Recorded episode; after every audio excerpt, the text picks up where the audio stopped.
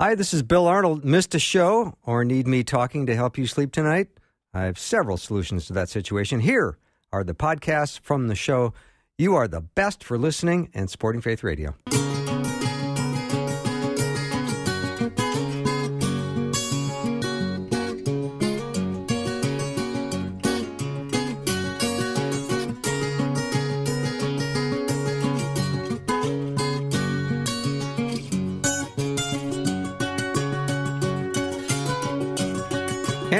Welcome to Afternoons with me. I'm Bill Arnold, and welcome to a beautiful Monday to a spectacular fellowship of believers. It's so nice to be with you after the weekend. I hope you had a great weekend.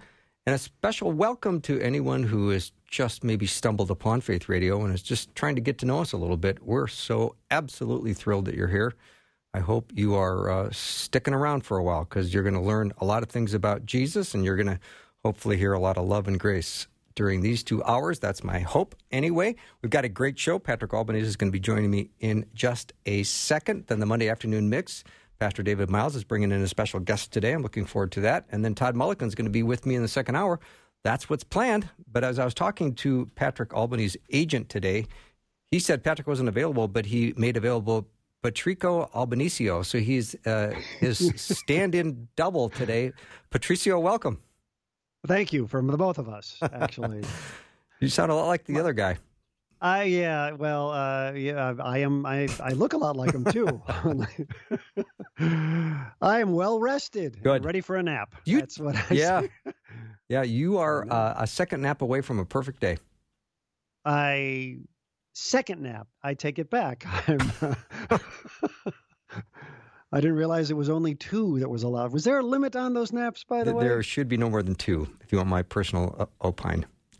You know, th- there was always something neat. Uh, you've had uh, jobs in your life, gigs, as uh, this, Most those of my us in the biz has been so- gigs. sometimes call them has been gigs, and and often they take place at night. And so uh, there, there there's good and bad that comes with it. Of course, the the good is you have your days free, and so uh, you know if you need to go to the depending on where you live, the Department of Motor Vehicles or the Department of Transportation, Yeah. you know, you know, to get a license or something you can always pick that you go i'll go up monday at uh, 10 o'clock there will be nobody there because i have my days free Yep.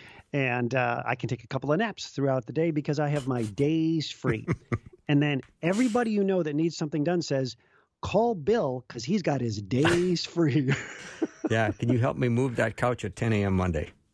come on i know you don't have anything going Right, on right. you work at night Uh, right at the Um, airport, so- 11:30 p.m. That's usually what it happens.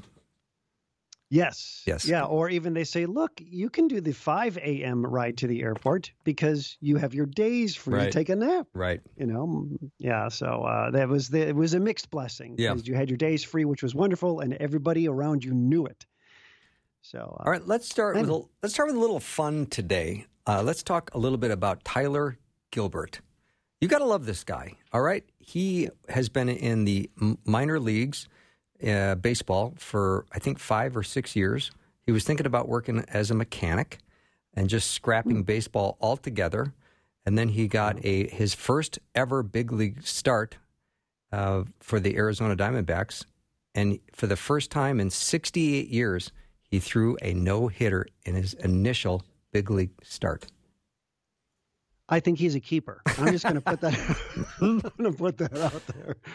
Well, I would I would argue that he is a mechanic Yes. because it was mechanics precision. Yeah. And I, I called him and I was going to give him your slot today, but he said no. Right. Yeah, don't I'm, take it I'm guess I'm just well, I'm going to guess that you didn't even get that far. because he and I have the same agent. So. All right. You called me on it. Thank you for doing I that. did. Yeah. Well, uh, yeah, and of course, you know, it's it's funny how you like you, like you want to go to a baseball game, let's say, and uh, you, you want to see a bunch of home runs. But uh, if you were to go to a game where the final score was one to nothing and it was a no hitter, uh, for the winning team, by the way, I'm Mhm. just going to put that out there for, for those who might not be baseball literate. but uh, you say that was it. That was it. Uh, and it was, uh, you know, a, a guy hit a single, somebody hit a double, and that run scored, and then the other team got nothing. Uh, normally, you would say, "Well, I wanted to see a bunch of hits. I wanted to see balls going out of the park. I wanted to catch something out here in the bleachers." but then you would walk away from this game that had next to no hits, you know, maybe only two hits on one side and zero on the other, and say it was the best baseball game I've ever seen in my life. But nothing happened that I had expected or wanted initially. I got something else, and it was a wonderful surprise. Yeah, it was. Um, there was also that Canadian swimmer, and I can't think of her name right now. I put it in my easy go-to file to talk to Patrick about. Now I can't find it. She Googled her name, and it turns out she is the most medaled uh, swimmer in Canada's history. And her teacher said, "You need to give up swimming because it has no future." Yes, I love stories like that. Yeah, uh, I I wish I had stories like that. I, I often, do too. I often listen to that teacher's advice. Said, "Okay, I should quit. You got it. I'm out."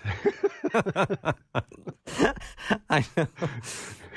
You're the expert, right? You're my teacher. I look up to you. Uh, there's always it's Penny. I, I can't pronounce the last name, and if I had some glasses, I could read it. Hang on. Did you find it? Yeah. Oh, Oleksiak. Oh, I think that's right. Yep. Yep. Yep. What a great story, and and she has a, a, sense of humor about it too. Hey, look at that. Yeah, who would have thought? You know, I know. Well, and you know, it's interesting that you would even need to Google your own name to kind of know that. You know, I mean, was, was Penny looking around the room saying, "Just how many medals do I have?" sure seems like a lot.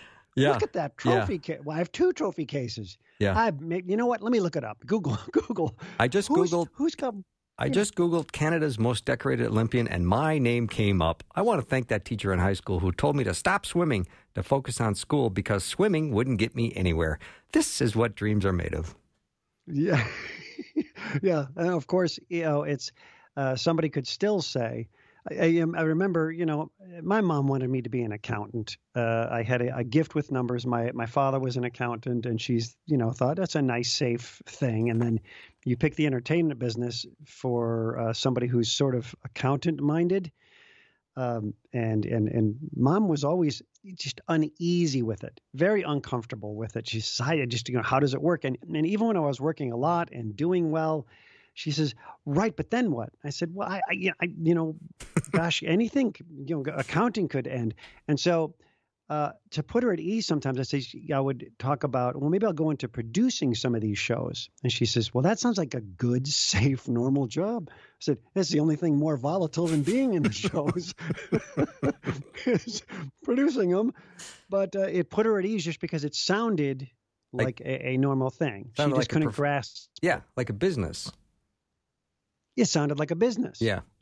Uh, an incredibly risky business. Yeah. Uh, uh, uh, and much more risky than, you know, it's, if you're producing a show, that's kind of the thing you're watching over. If it doesn't go, uh, well, you could lose everything. And if you're a performer in shows, well, you can kind of just go to the next show. If one fails, mm-hmm. you know, you're you're you're not out on the street. You just go get into another show. It's, I mean, not that simple, but uh, yeah, she just she liked the sound of it. Um, and I get that. As, as my kids, my son turns 11 tomorrow, and my daughter, who's 12, you know, with she's got, got showbiz dreams. We tried. We really tried. it's like, no, no, not show business. Something else. You're so good at so You can bake. You can make cupcakes.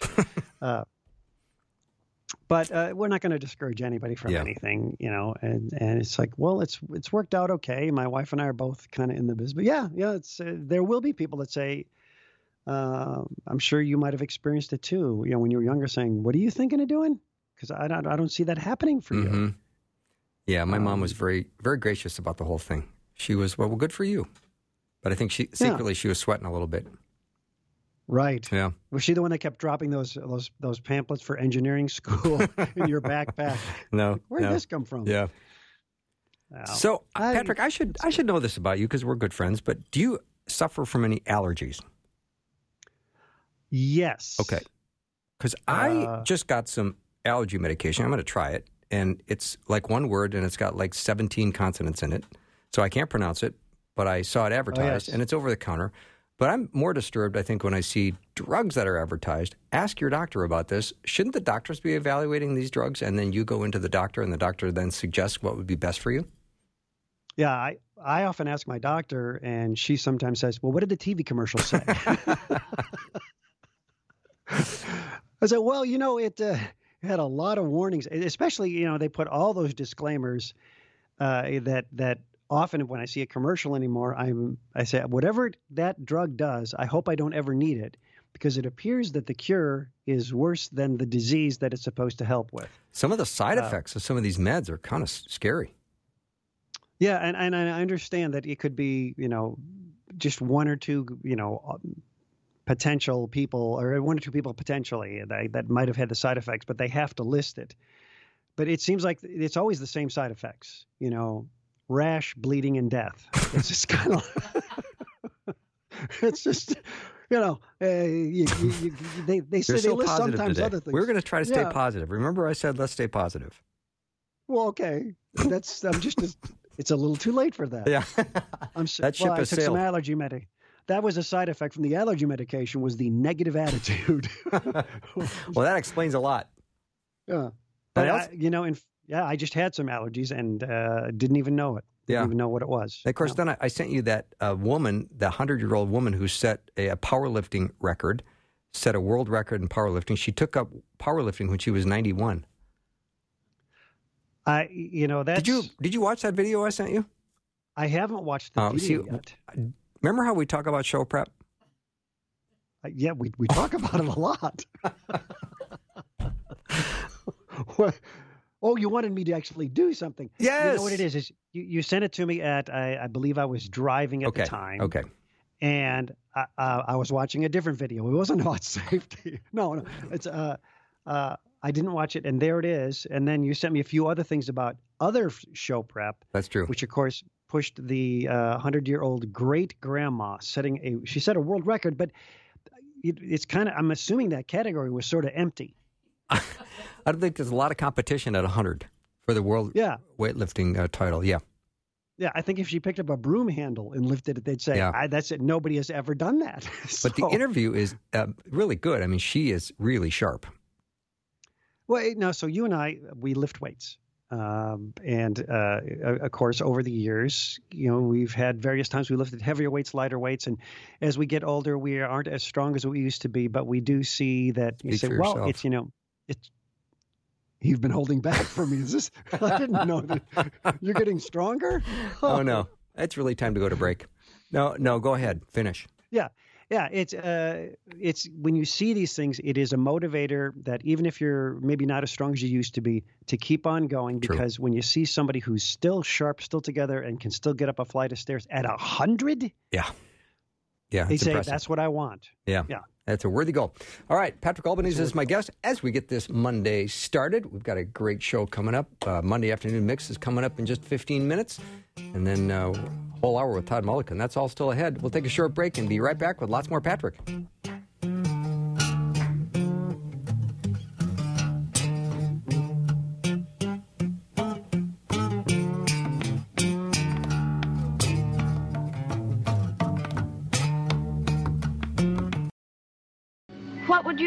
Brain if you had one?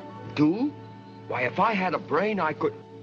I could while away the hours, conferring with the flowers, consulting with the rain. And my head I'd be scratching while my thoughts were busy hatching if I only had a brain. Welcome back to the show. Patrick Albanese is my guest. Uh, over the weekend, Patrick and I were chatting briefly about kind of the way people used to do business with a good old handshake and a person's word, and that was all you needed. Ah, uh, yes, yes. Uh, your your handshake was your bond, was your uh, was was your word, and uh, yeah, it's it's. I think we'll watch that old show Twenty Four. We'll call it old now because it's been around a while. And uh, I, I always see like the main character is always saying, you know, I promise, you have my word. Right. and, I think that you know every now and then it doesn't work out, but um, you know, there was one character that says, I, you know, a bad guy who said, here's what you're going to do for me. And you're going to, I know I can trust you. How do you, and, and, and the main character says, oh, how do you know I'm not just going to, you know, kill you? And the other guy says, because you're going to give me a word. And I know what that means to you. Right.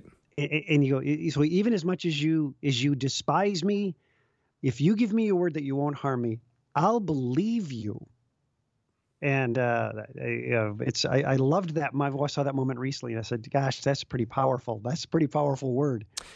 that It you is. can trust somebody that How about, deeply. how about the Four Seasons? They made a, a handshake deal on royalties. Yeah, yeah, yeah. So Frankie Valli and uh, Bob, uh, Bob the other guy, Bob. Bob Gaudio. Yes. Yeah. I mean, the initial uh, arrangement was, uh, hey, okay, we're writing these songs together. Uh, all right, you, we'll just, how we split the money, say 50 50 kind of thing? Yeah, sounds good. Shake on it. Never had a contract. And that was never had, they've never had a paper contract. That's Yep. been almost 60 years. There's never been a dispute. There's never anybody, you know, coming up and saying, hey, I don't, you know, why aren't you Mhm. uh, giving me more. I think that song of mine did a little bit better. And uh, okay, big deal. You got that falsetto thing. Anybody could do that. You know, uh, no, nothing. They've stuck by the arrangement for 60 years. Not a question. Wouldn't it be nice to get back to that? Uh, I believe it would. I really do. It'd be awfully nice. I, I love when I see people do generous things for people. I was reminded of the great Harper Lee story. Um, in 1949, she moved to New York, took a job. I think she worked at a bookstore, then she worked as an airline reservation agent.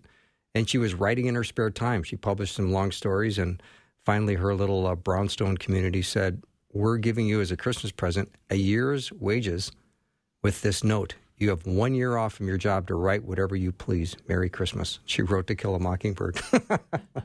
That'll work. Which, yeah, that's pretty. Uh, did she have any of it done ahead of time? That's an No. amazing accomplishment. I know. And that thing, I don't you know, know- it only sold 30 million copies. I don't, I don't know if it's considered a success. Not by today. Yeah, I guess it, that's a that's the Yeah. platinum, isn't it? Well, Yeah, Al- Alexander Hamilton is is is an orphan in the Caribbean, and the local townspeople see that he seems to have this gift for writing, so they gather up money and say, "Here, get on that boat, go to New York, and uh, see how the the new world works out for you." And it's just you know, people said, "We're yeah, we're put, we put together a little bit of money, and why don't you go to America? Because you're you're just such a good writer." and it seems like you have a lot to say. And then he came and he changed the course of history in our country, and you know was one of the the founding fathers. And you think, wow, that's a pretty amazing little story. And Mhm. that was the generosity of the people around him that saw uh, a, a spark. I mean, I you know I'd be curious the people that you know were friends of Harper Lee uh, were they reading these short stories saying you know, these are pretty good. I really, I really like this Boo Radley character. Is there a way you could could you expand that character a little Yeah. bit? You know who introduced that character was Truman Capote. Really? Yeah, they were lifelong friends. No Yeah, kidding. Yeah. But the point so that Miss the- yeah, the Mr. that- Robinson. Yeah. Oh, go ahead. I'm sorry. Oh no, no. The point that Patrick and I are trying to get to is the power of affirmation and the power of saying whatever happens in my life, whatever obstacles come my way, I can overcome those. Yes. because I know, I know that my faith in the Lord will sustain me through all circumstances. How many times do you have to land on your feet when you thought you wouldn't uh, before you start to say, why? Why, why, is, is there actually, you know, are there forces out there looking out for me? This can't just be coincidence.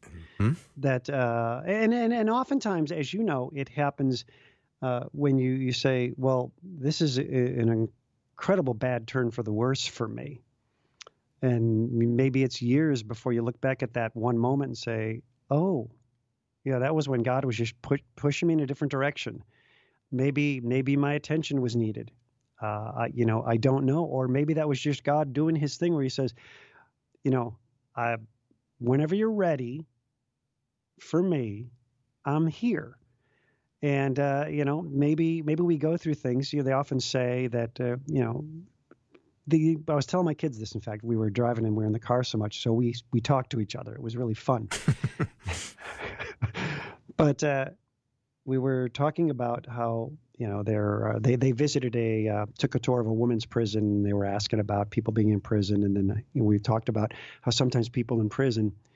Uh, some people will mock them because they say that's you know oh yeah sure they found they find God in prison and I said very often it's at the bottom when you've exhausted every other human possibility when you've tried all of your tricks and all of the things that you can do to convince yourself that you got it that you can control it that you can make it all happen that when you hit that bottom that's when you turn to God and say I need you hmm It's a gift. he gift. says yes It's a gift. welcome Yeah.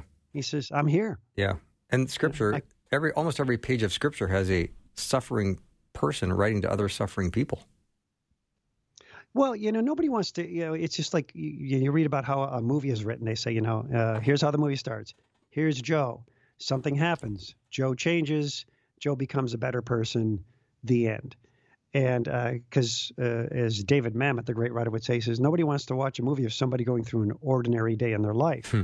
And, and I would say that you know who's going to read a story in the Bible says you know here's uh, pick a name you know Jehoshaphat the third right uh, and nothing happened. Right. you know he was born to a good life and everything went his way and he lived uh, 810 years and then that was it. Mhm. and his kids loved him and nothing went wrong and he didn't ever have to overcome anything. And you look at that you'd say well you know those stories are, uh, aren't included. I'm sure there were plenty of them. But but god wants us to understand you know it's like there are people like you from the beginning beginning and i've helped them i can help them overcome these things just like i can help you and here are their stories there's a lot of them Yeah. Some author said that when there were angelic appearances, you never heard the angel say, eh, just keep doing what you're doing. Everything's cool. Just keep doing what you're doing. yeah There's always the declaration, declaration of Yeah, some if- big news. If anybody was on the right track it's you buddy yeah. You know, so Saul gets struck blind, and you know, you say, "Well, that's an attention getter, isn't it?" Yeah. As you know, That's of Patrick, I've been in about 80 prisons across the U.S., oftentimes as a volunteer. But you get uh, you you get behind those bars and you hear them close, and you hear the first set of doors close, and the second set of doors close, and you think you hear that little quiet voice of God saying, "Do I have your attention now?" Yes. And you realize Well, you it- can't walk out of there for years. Oh boy, because I've been in Joliet, which is you know a maximum security. Uh, it's it's a big deal, and after you go through all the various things you have to go through, and yeah, they got that little cage where you go through the one door, Right. and then it closes behind Right. it, and the other door, and then and I remember, you know, you'd seen on TV and people talk through the glass, and I'm going to visit my my brother was in there at the time, and then we were just sitting down in a cafeteria, and there's prisoners all over the place with the per- person. I said, "Where's the glass thingy with the phone? You know, with the the little speaker box?" He said, "Hey, it's not." He, he goes, "It's not like that." I go, "So this is a maximum security federal prison. Who's in here? Murderers, rapists, and drug dealers." hmm said, so that guy over there goes, "Eh, it's a murderer. And I thought, I'm just hanging out. I go, I'm right by that guy. Yeah. And and he says, he goes, that man over there that you're looking at will never leave this I know. place. I've met many of those guys. Yeah. All right. Well, I think we started on a positive note for sure. We- well, I'll leave on a, a negative note just for the people who have been signed up for it. My seminar on how to cure sickness with the power of your mind has been postponed due to illness. So, uh, All right. We'll catch up next week. Thanks, Patrick. thank you. Patrick Albanese has been my friend and guest to get things started on this Monday. We're take a little break. When we come back, the Monday afternoon mix is going to start with uh, Pastor David Myles, Rosie B., and we've got a special guest, Laurie Besonen, today. We'll be right back.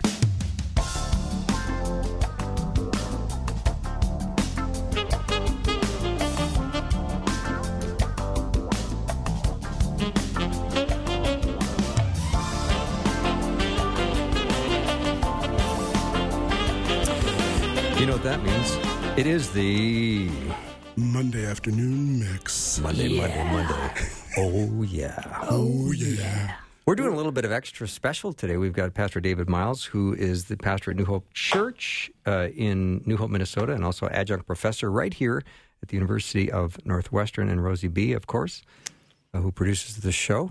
And we have a special guest today, too, as we continue our Sermon on the Mount discussion. We do, and I'm really excited because in the Sermon on the Mount, we've been digging into God's Word.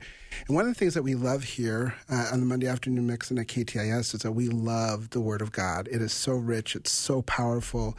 Um, and I'm super excited today to have Laurie Besonen with us from the Village School of the Bible, which is here in the Twin Cities. And they cover a lot of wonderful things. They have a thing called Cover to Cover, which she'll share more about, which really helps people understand God's Word. And I think it's critical because in our kind of bite sized, kind of, you know, taking little pieces without understanding the larger context, um, you know, it's really key for us to have a good understanding and look at God's Word. So, Laurie, thank you so much for joining us today. Thanks. I'm so grateful to be here. Thanks. And Laurie, it sounds like you really want to help us all with biblical literacy. Yeah, there. Um, the increase of biblical literacy is just astounding, and only one, only twenty percent of Americans have read through the whole Bible once. And when you think about how many percentage of Americans claim to be believers, it's astonishing that we just haven't done that. We just haven't even read the whole book. Yeah. Well, and the and the data about how many homes own a Bible and several Bibles, several translations. Yet, um, I think it. uh, You know, is it like eight eight minutes people will spend within the Bible a day, if that? Wow. Yeah, something that was data from Jeff Verdorn. Oh, Yeah. super. Yeah, We're one pulling of the in all the resources today. I, we he's not even in the room, but I remember him Yeah. saying that. Thank you, Jeff. Hope he's listening. One of the most encouraging statistics that I read is 58% of Americans wish that they could study the Bible more, including 22% of them that are skeptics. Ooh. Wow. Ooh, that's Yeah. super. So that's a huge opportunity. Do they say why they don't? Nope. Because they haven't tuned into Faith Radio That's Oh, right. that's and it. Afternoons with Bill All right. and the Monday Afternoon Mix. Oh, yeah. Oh yeah. Well, I think one of the things is we're seeing people have an increase of um, interest in spiritual things. And uh, one guy named Doug Paul had wrote a thing on the ten kind of future predictors of the church, and he said that there was going to be an evangelistic explosion from two unlikely places. The first wave was going to focus on people already seeking something, and they'll come from the modern movement of hyper spirituality. And then the second one was those seeking to uh, solve a great individual problem that will come from people suffering from various things. And it's, you know, maybe it's just me. I think there's been a couple things lately that can relate to that. Yeah. One or two. One or two. One or two. Yeah. Everybody thought it was going to be just 2020. It's eked into 2021. Yeah, it really has. And you know, Yeah. Rosie B, like we we love um, seeing people experience the transformation of Christ, and in sharing the gospel, which we do here, it's been interesting.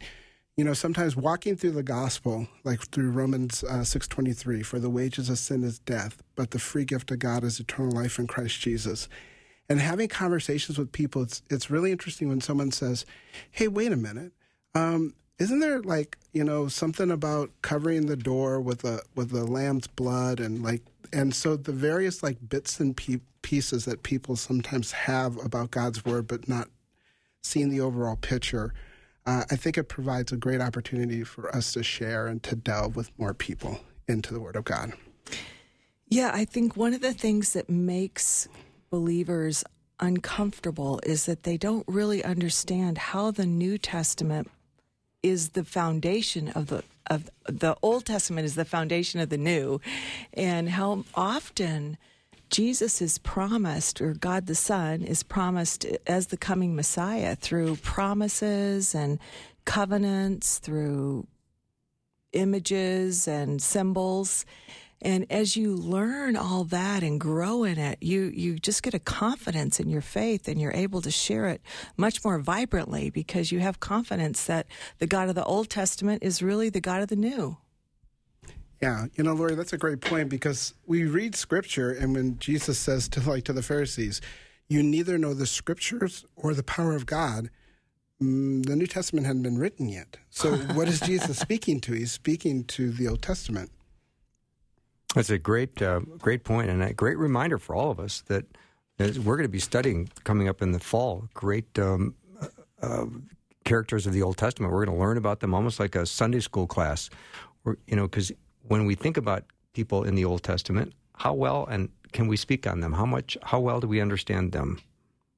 The answer is for a lot of believers, we we might know Moses and David and little Solomon on the side, but who knows what else? Yeah, Bill, that's that's a fascinating point, and there is kind of a, a historical, cultural reason to that as well. Um, that we, we can unpack at another time. You know what's what's fascinating about it though is God is in His love, and we've talked about the authority of God's word has given us His sixty six books. Um, general revelation, we walk to the Grand Canyon, we look and we are like, wow, God, you're amazing. Special revelation revealed in his son Jesus and through this eternal word. And I think it's it's something really, really powerful that we seek to do here. Laurie, you guys seek to do it at Village School of Bible. Can you share a little bit more about what you guys do there? Yeah, we assist churches in their discipleship programs. So we bring in teachers that are very qualified, and there are 16 weeks of Old Testament where a person will read the whole Old Testament and come to a class twice, I mean, two hours uh, once a week, and then write a paper on reflections from and also specific um, questions to answer on that particular book or the several books of the Bible that you've read and studied that evening. So, honestly, people who we have um, taught this way, this method, cover to cover, for for 38 years, and there's been 7,000 people that have been through the program, and very many, many, many say it revolutionized their their beliefs and their the way they know Jesus, love Jesus, talk about Jesus has changed as a result of taking the cover to cover class. Mm.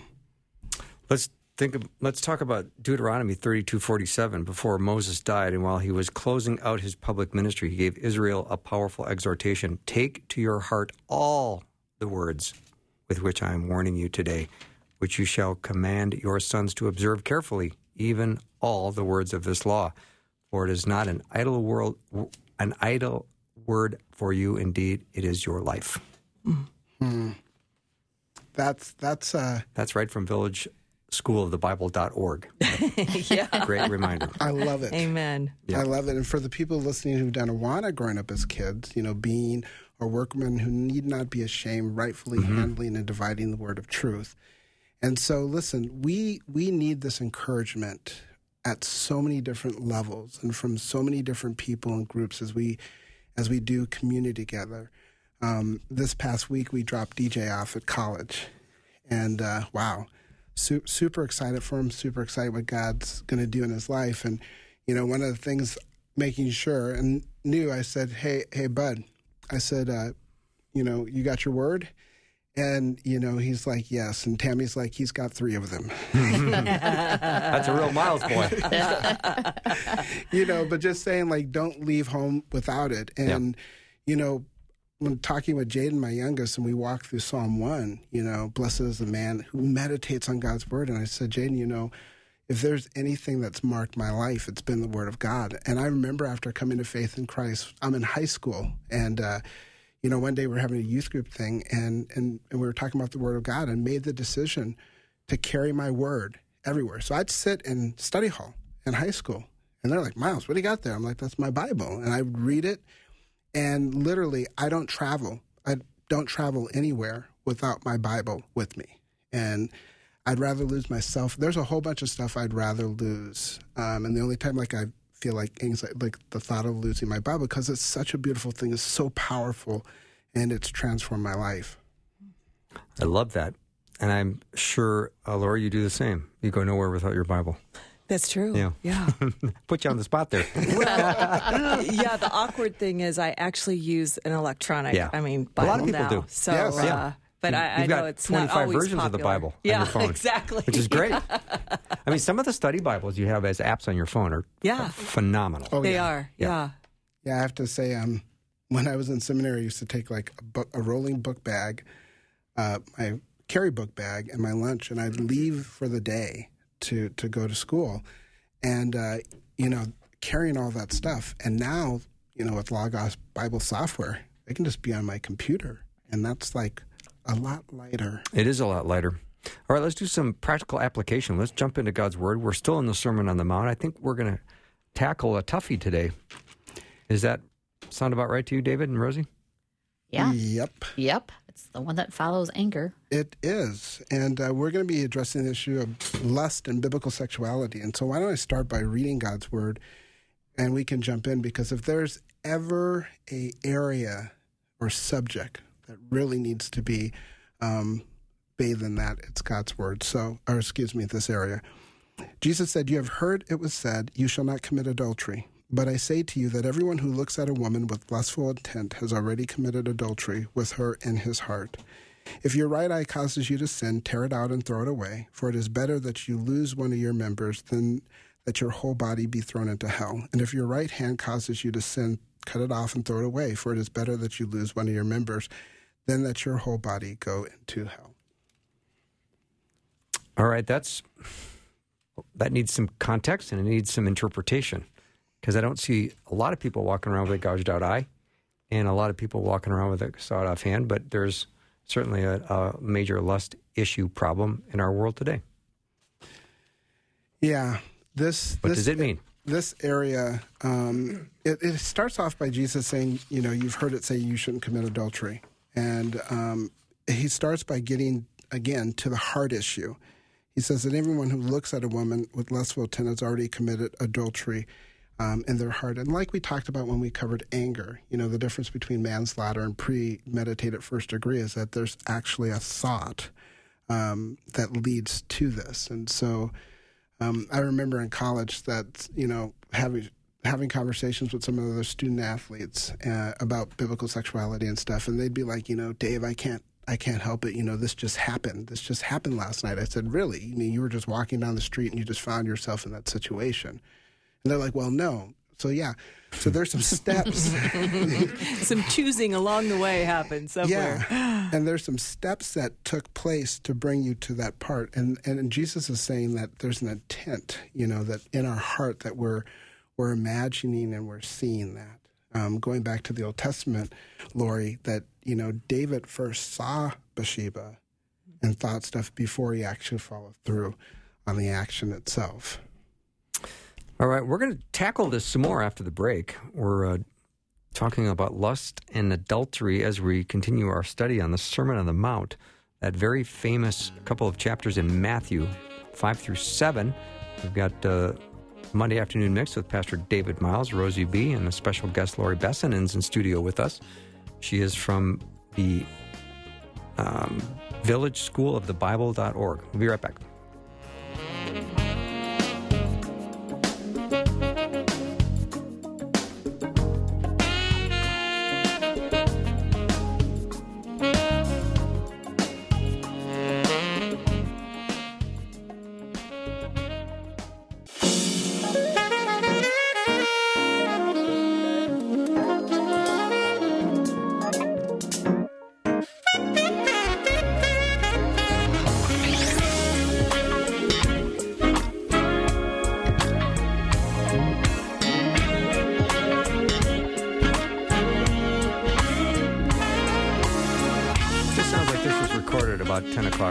Some night in a smoky room, doesn't it? that song?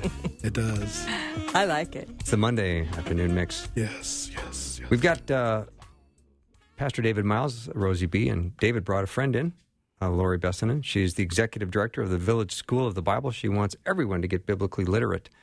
And you made an interesting comment, Laurie, during the break when we were talking about um, the topic at hand, which is uh, lost adultery and you had a passage from First John that was meaningful to you.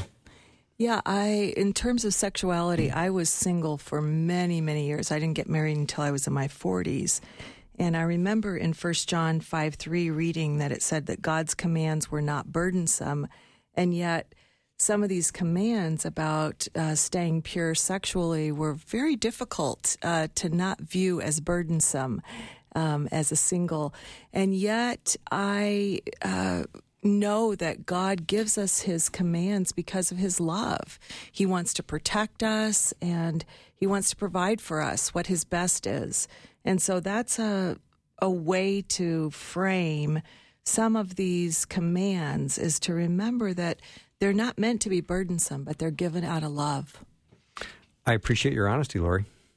Yeah, I love that too. And I mean, you know, there's times where we think, oh man, you know, God's God's being a party pooper um, on this, but God's like, no, I'm looking out for your very good and for your very best, and I really have made something. God created you know, man and woman. He created this beautiful thing called sex, and that there's there's a right and proper way for that to happen.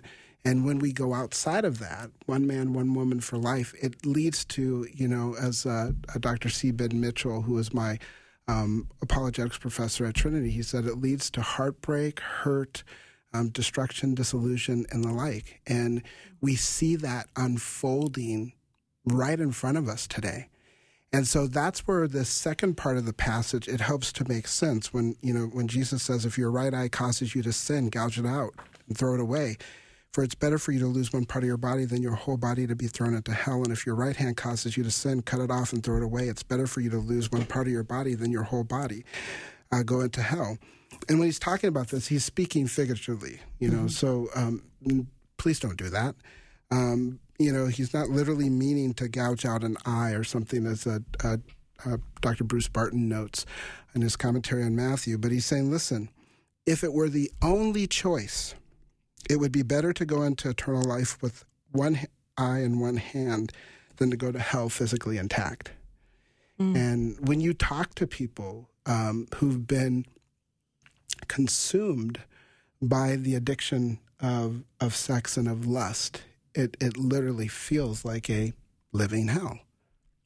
So, you know what I love about that too is I I think there's so much in Scripture that's exactly precise to what the Lord wants. You know, He mentions His eye first. I mean, I think often we look first, and the hand is to me more like the action of coming through. You know, the next step is you might see something, and then the hand represents walking into it and actually acting out whatever you've seen. And I think that's the difficulty in, in the world today, especially with pornography and its access, is that they're not just looking anymore. It's an action that people are involved in. And it's just, it's horrifically tying their soul and their spirit and, and just disintegrating it. Well, it's interesting the timeliness of, of this. Um, you know, one is noted, Barna noted that 57% of pastors admit to struggling with pornography either currently or in the past. And uh, this this morning, I got a phone call from someone I know, and it was basically that his his um, you know their son had been looking online at something and came across this, and so there was kind of just a real you know panic and concern for a young boy you know being exposed to that, and that's kind of what's happened with a number of young men is being exposed to it at, at a young age. And um, my youth pastor when I was in Ohio, Jason Shin, he had did a uh, parent seminar on this entitled "Growing Up Where Porn Is the Norm." And he said to the parents, he goes, "It's not necessarily a question of if your child will see it; it's when they will see it, and how do we shepherd them through." that reality because guys they i mean like they use sex to sell everything, like dog food. It's, it just seems like it's that ubiquitous all over the place. And, you know, the important for us to come back to what does God's word say about this? You know, what does ultimate love, which is other centered, look like? It looks like in the person of Jesus Christ.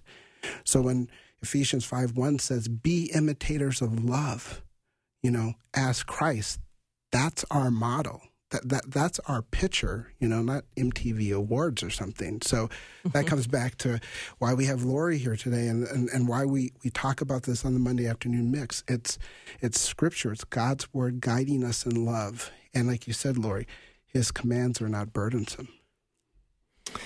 I love that. Here's a passage from 1 Corinthians 6, 19 and 20. Do you not know that your bodies are temples of the Holy Spirit who is in you, whom you have received from God?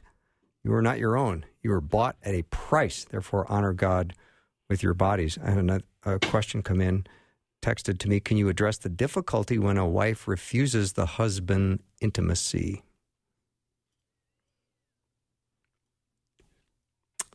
Anyone want to talk? Let's see. Can you repeat the question? Can you address the difficulty when a wife refuses the husband's intimacy? So the husband is making a, uh, obviously making a, a, move for intimacy, and mm-hmm. she's refusing it. Well, you know, I remember. That's how I read it anyway. I remember Dr. Kevin Leman wrote a book called Sex Begins in the Kitchen. And it was the idea that, you know, it's it's an all day relationship and not just, you know, you consuming your wife for your own ends and purposes, you know. Um, so I would say that there's there's there's some dynamics that are at play that are going on that would need to be addressed. It's not just like, oh, she's refusing you. Like, all right, what's happening with the communication? What's happening with the love? What's happening with the serving one another? What's happening with areas of forgiveness? What's happening with things? Um, and both men and women have this with with issues that are hap- that have happened uh, in their life. Um, I, I one of my my worst memories about my time at North Dakota State University as a student athlete was that in every single semester that I was in school there, I had a friend of mine, mainly female, but also some guys who came and shared about someone violating them sexually. Hmm. Hated it. It's like I and and love to tell you that that stopped afterwards. No, and you know, and it's and it's it's it's very yeah, just very frustrating. I think know? the, the issue is both, you know, in that kind of scenario is Mm-hmm. both emotional, spiritual, and physical, right? They all three have to be at play. And at when you are in relationship with your spouse, that's such a privileged holy ground. And I know scripture says that you should not withhold anything from your spouse in the physical without consent, yes. But um, I think that privileged ground of knowing where your spouse is because i think this goes back and forth. I don't think it's just wives. I think it's back you know husbands as well. And that ability to have that opportunity to say what is going on? You know where is your heart? Where are you depleted? You know there's so many different ways to love. And physical love kind of is the output of all the spiritual and emotional love that goes first Yeah. And I think one of one of um, one gentleman had noted that God has really made us for oneness in that type of relationship. You know, oftentimes we settle for peace. Um, peace isn't war, but it's also not oneness or fellowship. And so, um, you know, really taking an honest look at your relationship. And I just want to just make this real, real clear because someone brought up the verse. Um, I want to make sure you're not weaponizing the word of God against your spouse. And, um, you know, I think we covered uh, before we're about loving one another. You know, Jesus says, love one another, you know, just as I love. But notice the order it's you love one another, not the other one love you. So, how about we start with us being the person who, you know, uh, institutes and, and makes the step towards love. Another thing, Bill, a few uh, weeks ago, we had Dr. Gary Chapman and uh, Dr. Clarence Shuler on. And Dr. Chapman wrote a book, The Five Love Languages. You know, so how are you loving and, and even that, how does your spouse receive love? You know, and so thinking through that, and as as um, Rosie has rightfully noted, it's not even just a you know just a gender thing. I mean, like we're wired um, differently. We have we have different ways that we receive and give love, and to be mindful of that, and to submit ourselves to Christ. Mm-hmm. I just can't get out of my mind the word cherished.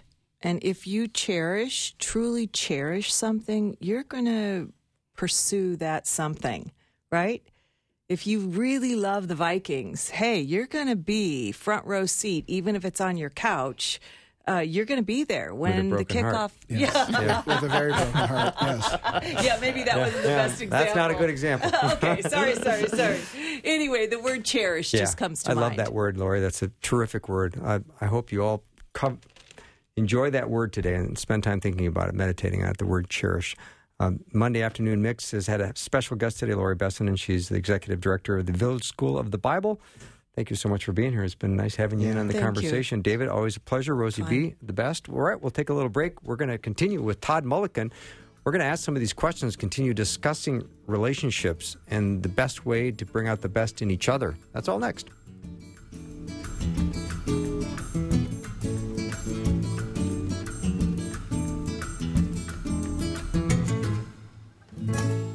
Thanks for listening. Programming like this is made available through your support.